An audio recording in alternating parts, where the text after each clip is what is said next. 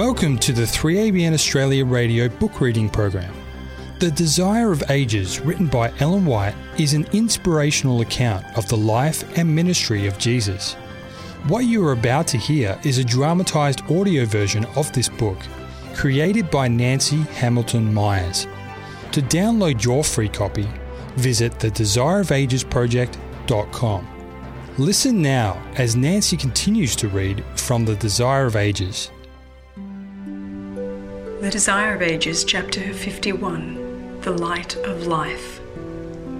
Then spake Jesus again unto them, saying, I am the light of the world. He that followeth me shall not walk in darkness, but shall have the light of life. When he spoke these words, Jesus was in the court of the temple, specially connected with the services of the Feast of Tabernacles. In the center of this court rose two lofty standards supporting lampstands of great size. After the evening sacrifice, all the lamps were kindled, shedding their light over Jerusalem.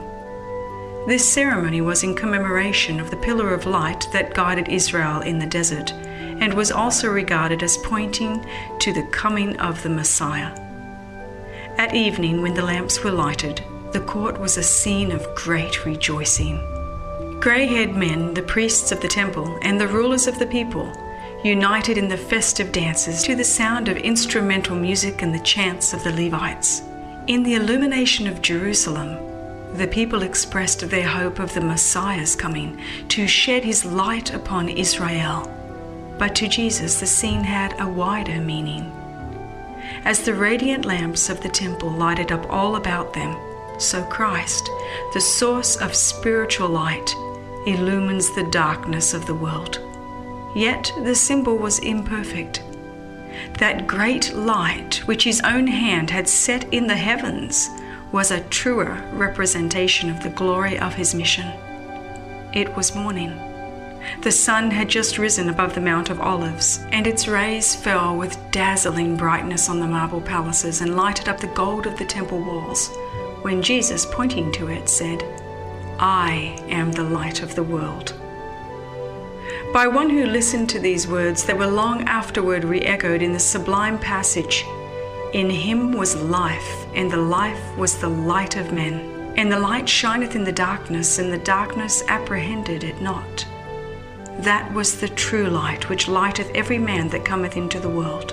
And long after Jesus had ascended to heaven, Peter also, writing under the illumination of the divine Spirit, recalled the symbol Christ had used. We have also a more sure word of prophecy, whereunto you do well that you take heed, as unto a light that shineth in a dark place, until the day dawn and the day star arise in your hearts. In the manifestation of God to his people, light had ever been a symbol of his presence. At the creative word in the beginning, light had shone out of darkness. Light had been enshrouded in the pillar of cloud by day and the pillar of fire by night, leading the vast armies of Israel. Light blazed with awful grandeur about the Lord on Mount Sinai. Light rested over the mercy seat in the temple. Light filled the temple of Solomon at its dedication. Light shone on the hills of Bethlehem when the angels brought the message of redemption to the watching shepherds. God is light. And in the words, I am the light of the world, Christ declared his oneness with God and his relation to the whole human family. It was he who at the beginning had caused the light to shine out of darkness. He is the light of sun and moon and star. He was the spiritual light that in symbol and type and prophecy had shone upon Israel. But not to the Jewish nation alone was the light given. As the sunbeams penetrate to the remotest corners of the earth, so does the light of the Sun of Righteousness shine upon every soul. That was the true light, which lighteth every man that cometh into the world.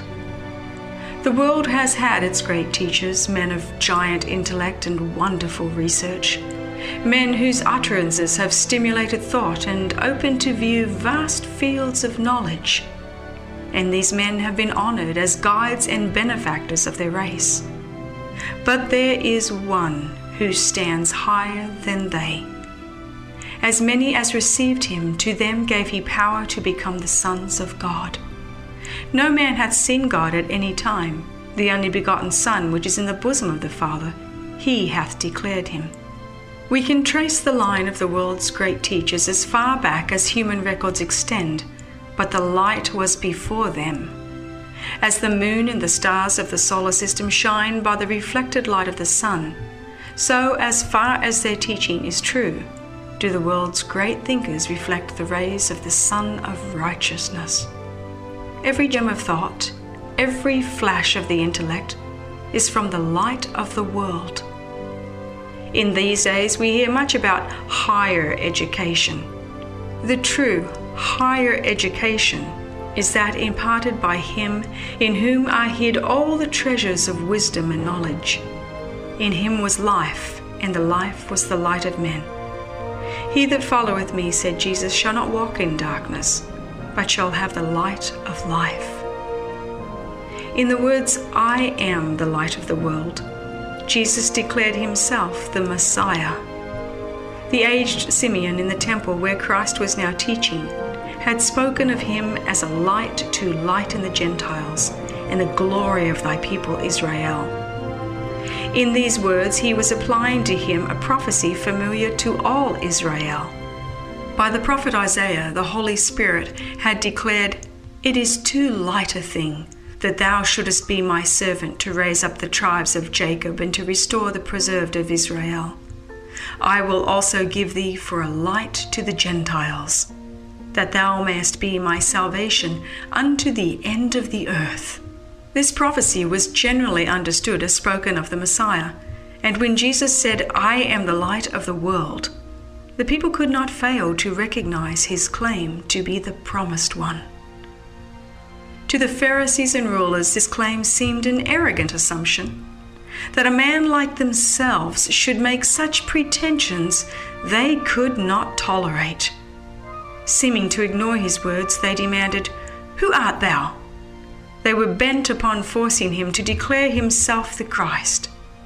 His appearance and his work were so at variance with the expectations of the people that, as his wily enemies believed, a direct announcement of himself as the Messiah would cause him to be rejected as an impostor. But to their question, Who art thou? Jesus replied, Even that which I have also spoken unto you from the beginning. That which had been revealed in his words were revealed also in his character. He had been the embodiment of the truths he taught. I do nothing of myself, he continued, but as my Father hath taught me, I speak these things. And he that sent me is with me. The Father hath not left me alone. For I do always those things that please him. He did not attempt to prove his messianic claim, but showed his unity with God. If their minds had been open to God's love, they would have received Jesus. Among his hearers, many were drawn to him in faith, and to them he said, If ye continue in my word, then are ye my disciples indeed, and ye shall know the truth, and the truth shall make you free. These words offended the Pharisees the nation's long subjection to a foreign yoke, they disregarded and angrily exclaimed, We be Abraham's seed, and were never in bondage to any man. How sayest thou, Ye shall be made free? Jesus looked upon these men, the slaves of malice, whose thoughts were bent upon revenge, and sadly answered, Verily, verily, I say unto you, Whosoever committeth sin is the servant of sin. They were in the worst kind of bondage, ruled by the spirit of evil. Every soul that refuses to give himself to God is under the control of another power. He is not his own. He may talk of freedom, but he is in the most abject slavery. He is not allowed to see the beauty of truth for his mind is under the control of Satan. While he flatters himself that he is following the dictates of his own judgment, he obeys the will of the Prince of Darkness. Christ came to break the shackles of sin slavery from the soul. If the Son therefore shall make you free, you shall be free indeed. The law of the Spirit of life in Christ Jesus sets us free from the law of sin and death. In the work of redemption, there is no compulsion, no external force is employed. Under the influence of the Spirit of God, man is left free to choose whom he will serve. In the change that takes place when the soul surrenders to Christ, there is the highest sense of freedom. The expulsion of sin is the act of the soul itself. True, we have no power to free ourselves from Satan's control, but when we desire to be set free from sin and in our great need cry out for a power out of and above ourselves, the powers of the soul are imbued with the divine energy of the Holy Spirit, and they obey the dictates of the will in fulfilling the will of God. The only condition upon which the freedom of man is possible is that of becoming one with Christ. The truth shall make you free, and Christ is the truth. Sin can triumph only by enfeebling the mind and destroying the liberty of the soul.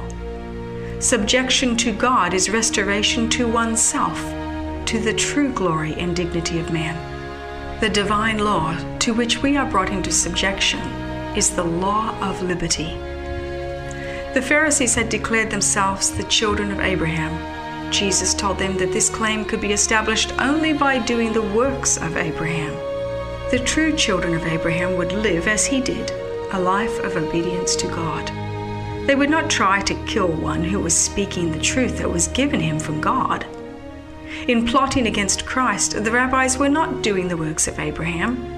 A mere lineal descent from Abraham was of no value without a spiritual connection with him which would be manifested in possessing the same Spirit and doing the same works, they were not his children. This principle bears with equal weight upon a question that has long agitated the Christian world the question of apostolic succession. Descent from Abraham was proved not by name and lineage, but by likeness of character. So the apostolic succession rests not upon the transmission of ecclesiastical authority but upon spiritual relationship. A life actuated by the apostles' spirit, the belief and teaching of the truth they taught. This is the true evidence of apostolic succession. This is what constitutes men the successors of the first teachers of the gospel. Jesus denied that the Jews were children of Abraham. In mockery, they answered, we be not born of fornication. We have one Father, even God. These words, in allusion to the circumstances of his birth, were intended as a thrust against Christ in the presence of those who were beginning to believe on him. Jesus gave no heed to the base insinuation, but said, If God were your Father, ye would love me, for I proceeded forth and came from God. Their works testified of their relationship to him who was a liar and a murderer. Ye are of your father, the devil, said Jesus. And the lusts of your father it is your will to do. He was a murderer from the beginning and stood not in the truth, because there is no truth in him. Because I say the truth, ye believe me not. The fact that Jesus spoke the truth and that with certainty, was why he was not received by the Jewish leaders. It was the truth that offended these self righteous men. The truth exposed the fallacy of error, it condemned their teaching and practice, and it was unwelcome. They would rather close their eyes to the truth than humble themselves to confess that they had been in error. They did not love the truth, they did not desire it, even though it was truth. Which of you convicteth me of sin? And if I say the truth, why do ye not believe me? Day by day, for three years, his enemies had been following Christ, trying to find some stain in his character. Satan and all the confederacy of evil had been seeking to overcome him, but they had found nothing in him by which to gain an advantage. Even the devils were forced to confess Thou art the Holy One of God. Jesus lived the law in the sight of heaven, in the sight of unfallen worlds, and in the sight of sinful men. Before angels, men, and demons, he had spoken unchallenged words that from any other lips would have been blasphemy. I do always those things that please him. The fact that although they could find no sin in Christ, the Jews would not receive him, proved that they themselves had no connection with God. They did not recognize his voice in the message of his Son. They thought themselves passing judgment on Christ, but in rejecting him, they were pronouncing sentence upon themselves. He that is of God, said Jesus, heareth God's words. Ye therefore hear them not, because ye are not of God. The lesson is true for all time. Many a man who delights to quibble, to criticize, seeking for something to question in the Word of God, thinks that he is thereby giving evidence of independence of thought and mental acuteness. He supposes that he is sitting in judgment on the Bible, when in truth he is judging himself. He makes it manifest that he is incapable of appreciating truths that originate in heaven and that compass eternity. In presence of the great mountain of God's righteousness, his spirit is not awed. He busies himself with hunting for sticks and straws, and in this betrays a narrow and earthly nature. A heart that is fast losing its capacity to appreciate God. He whose heart has responded to the divine touch will be seeking for that which will increase his knowledge of God and will refine and elevate the character. As a flower turns to the sun that the bright rays may touch it with the tints of beauty, so will the soul turn to the Sun of Righteousness, that heaven's light may beautify the character with the graces of the character of Christ. Jesus continued drawing a sharp contrast between the position of the Jews and that of Abraham. Your father Abraham rejoiced to see my day, and he saw it, and was glad. Abraham had greatly desired to see the promised Savior. He offered up the most earnest prayer that before his death he might behold the Messiah, and he saw Christ.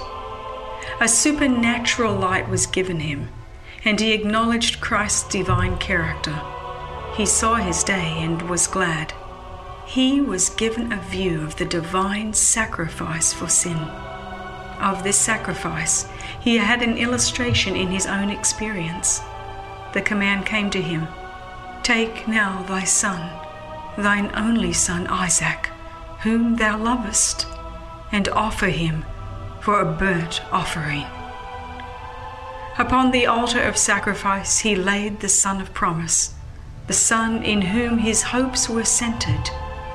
Then, as he waited beside the altar with knife upraised to obey God, he heard a voice from heaven saying, Lay not thy hand upon the lad, neither do thou anything unto him. For now I know that thou fearest God, seeing thou hast not withheld thy son, thine only son, from me. This terrible ordeal was imposed upon Abraham that he might see the day of Christ and realize the great love of God for the world. So great that to raise it from its degradation, he gave his only begotten Son to a most shameful death. Abraham learned of God the greatest lesson ever given to mortal. His prayer that he might see Christ before he should die was answered. He saw Christ he saw all that mortal can see and live. By making an entire surrender, he was able to understand the vision of Christ, which had been given him. He was shown that in giving his only begotten Son to save sinners from eternal ruin, God was making a greater and more wonderful sacrifice than ever man could make. Abraham's experience answered the question Wherewith shall I come before the Lord and bow myself before the high God? Shall I come before him with burnt offerings, with calves of a year old? Will the Lord be pleased with thousands of rams or with ten thousands of rivers of oil? Shall I give my firstborn for my transgression, the fruit of my body for the sin of my soul? In the words of Abraham, My son, God will provide himself a lamb for a burnt offering. And in God's provision of a sacrifice instead of Isaac, it was declared that no man could make expiation for himself. The pagan system of sacrifice was wholly unacceptable to God. No father was to offer up his son or his daughter for a sin offering. The Son of God alone can bear the guilt of the world. Through his own suffering, Abraham was enabled to behold the Saviour's mission of sacrifice. But Israel would not understand that which was so unwelcome to their proud hearts. Christ's words concerning Abraham conveyed to his hearers no deep significance. The Pharisees saw in them only fresh ground for cavilling. They resorted with a sneer, as if they would prove Jesus to be a madman. Thou art not yet fifty years old, and hast thou seen Abraham? With solemn dignity, Jesus answered, Verily, verily, I say unto you, before Abraham was, I am. Silence fell upon the vast assembly. The name of God given to Moses to express the idea of the eternal presence had been claimed as his own by this Galilean rabbi. He had announced himself to be the self existent one he who had been promised to Israel, whose goings forth have been from old, from the days of eternity. Again, the priests and rabbis cried out against Jesus as a blasphemer. His claim to be one with God had before stirred them to take his life, and a few months later had plainly declared, For a good work we stone thee not, but for blasphemy, and because that thou, being a man, makest thyself God because he was, and avowed himself to be, the Son of God. They were bent on destroying him. Now, many of the people siding with the priests and rabbis took up stones to cast at him. But Jesus hid himself and went out of the temple, going through the midst of them, and so passed by. The light was shining in darkness, but the darkness apprehended it not. As Jesus passed by, he saw a man which was blind from his birth. And his disciples asked him, saying, Master, who did sin, this man or his parents, that he was born blind? Jesus answered, Neither hath this man sinned nor his parents, but that the works of God should be manifest in him. When he had thus spoken, he spat on the ground and made clay of the spittle, and he anointed the eyes of the blind man with the clay and said unto him, Go, wash in the pool of Siloam, which is by interpretation sent. He went his way, therefore, and washed, and came seeing. It was generally believed by the Jews that sin is punished in this life. Every affliction was regarded as the penalty of some wrongdoing, either of the sufferer himself or of his parents. It is true that all suffering results from the transgression of God's law, but this truth had become perverted. Satan, the author of sin and all its results, had led men to look upon disease and death as proceeding from God, as punishment arbitrarily inflicted on account of sin.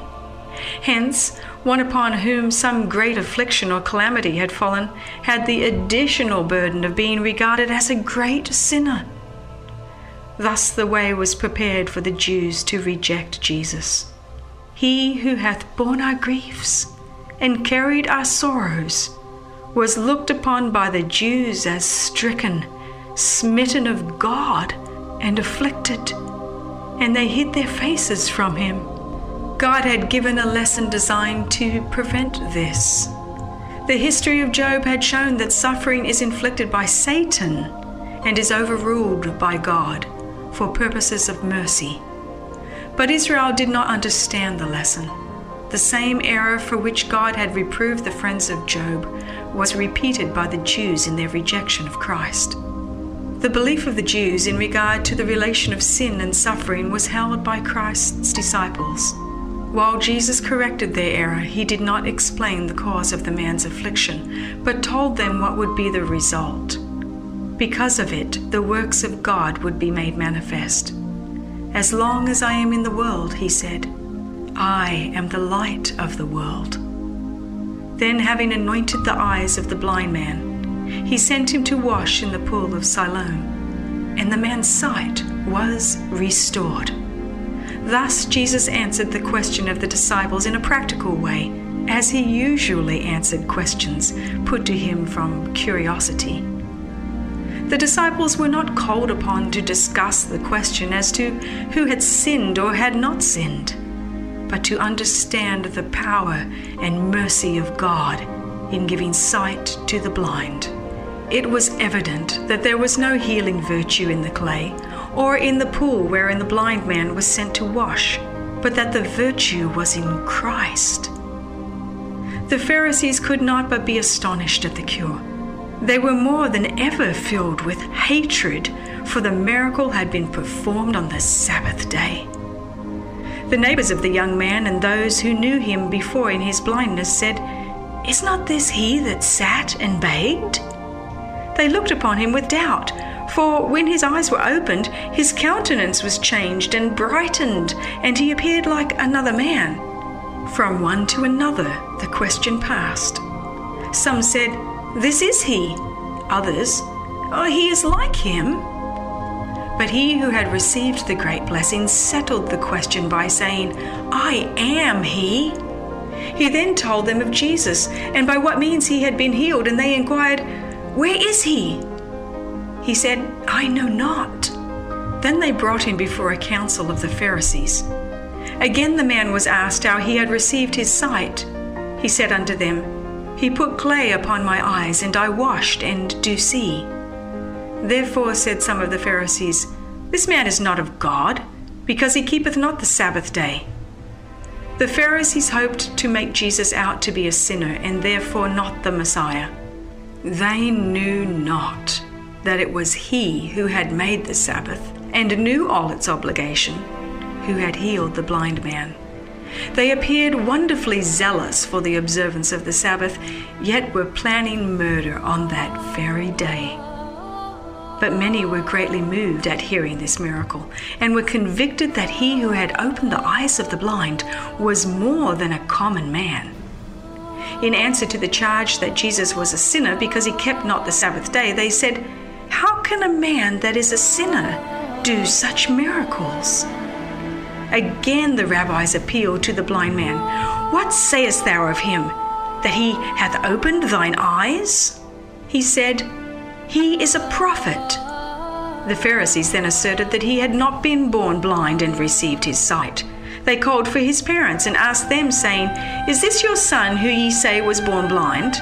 There was the man himself declaring that he had been blind and had his sight restored. But the Pharisees would rather deny the evidence of their own senses than admit that they were in error. So powerful is prejudice, so distorting is Pharisaical righteousness. The Pharisees had one hope left, and that was to intimidate the man's parents. With apparent sincerity, they asked, How then doth he now see? The parents feared to compromise themselves, for it had been declared that whoever should acknowledge Jesus as the Christ should be put out of the synagogue. That is, should be excluded from the synagogue for 30 days. During this time, no child could be circumcised, no dead be lamented in the offender's home. The sentence was regarded as a great calamity, and if it failed to produce repentance, a far heavier penalty followed. The great work wrought for their son had brought conviction to the parents, yet they answered, We know that this is our son, and that he was born blind, but by what means he now seeth, we know not. Or who hath opened his eyes, we know not. He is of age, ask him. He shall speak for himself. Thus they shifted all responsibility from themselves to their son for they dared not confess Christ. The dilemma in which the Pharisees were placed, their questioning and prejudice, their unbelief in the facts of the case, were opening the eyes of the multitude, especially of the common people. Jesus had frequently wrought his miracles in the open street, and his work was always of a character to relieve suffering. The question in many minds was would God do such mighty works through an impostor, as the Pharisees insisted that Jesus was? The controversy was becoming very earnest on both sides. The Pharisees saw that they were giving publicity to the work done by Jesus. They could not deny the miracle. The blind man was filled with joy and gratitude. He beheld the wondrous things of nature and was filled with delight at the beauty of earth and sky.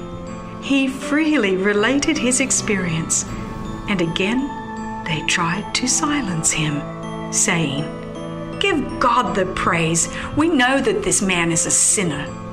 That is, do not say again that this man gave you sight. It is God who has done this. The blind man answered, Whether he be a sinner or no, I know not. One thing I know, that whereas I was blind, now I see. Then they questioned again, What did he to thee? How opened he thine eyes? With many words, they tried to confuse him so that he might think himself deluded.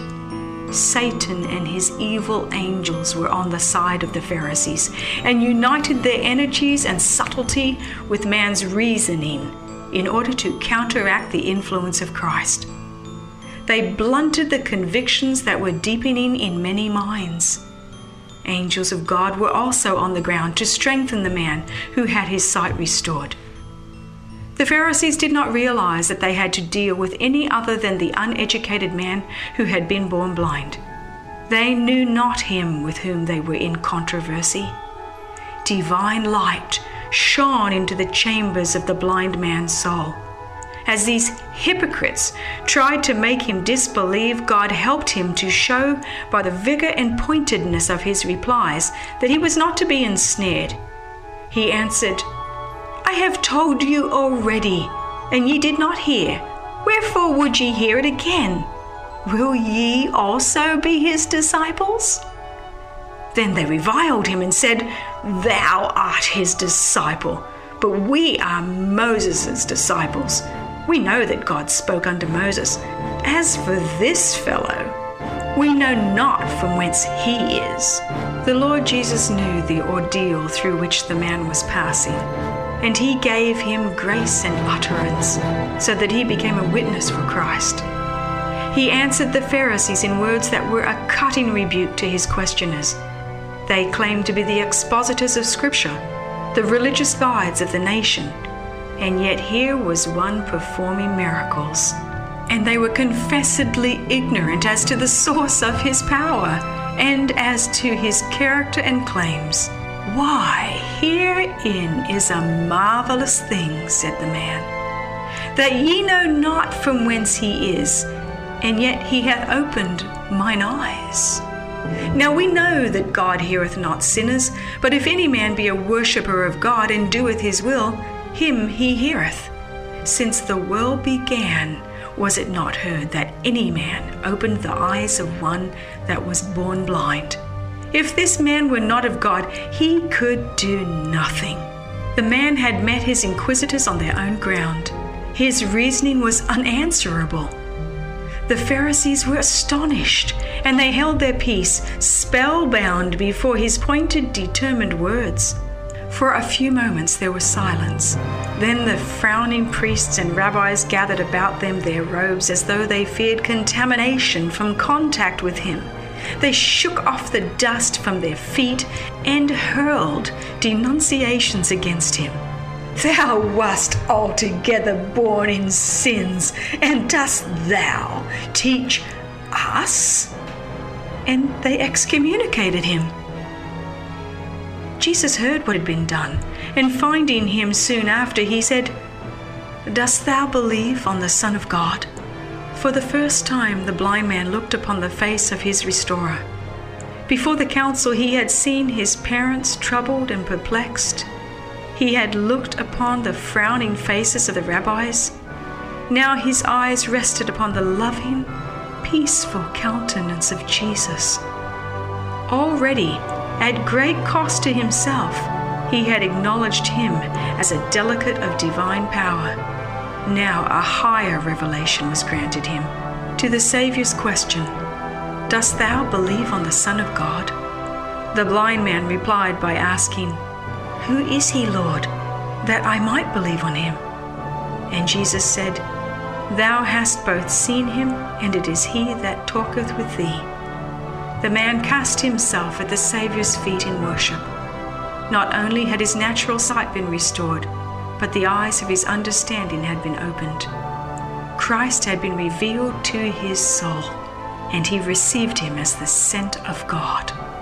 A group of Pharisees had gathered near, and the sight of them brought to the mind of Jesus the contrast ever manifest in the effect of his words and works. He said, For judgment I am come into this world, that they which see not might see, and that they which see might be made blind. Christ had come to open the blind eyes, to give light to them that sit in darkness. He had declared himself to be the light of the world and the miracle just performed was in attestation of his mission. The people who believed the Saviour at his advent were favoured with a fuller manifestation of the divine presence than the world had ever enjoyed before. The knowledge of God was revealed more perfectly. But in this very revelation, judgment was passing upon men. Their character was tested, their destiny determined. The manifestation of divine power that had given to the blind man both natural and spiritual sight had left the Pharisees in yet deeper darkness. Some of his hearers, feeling that Christ's words applied to them, inquired, Are we blind also? Jesus answered, If ye were blind, ye should have no sin. If God had made it impossible for you to see the truth, your ignorance would involve no guilt. But now ye say, We see. You believe yourselves able to see, and reject the means through which alone you could receive sight.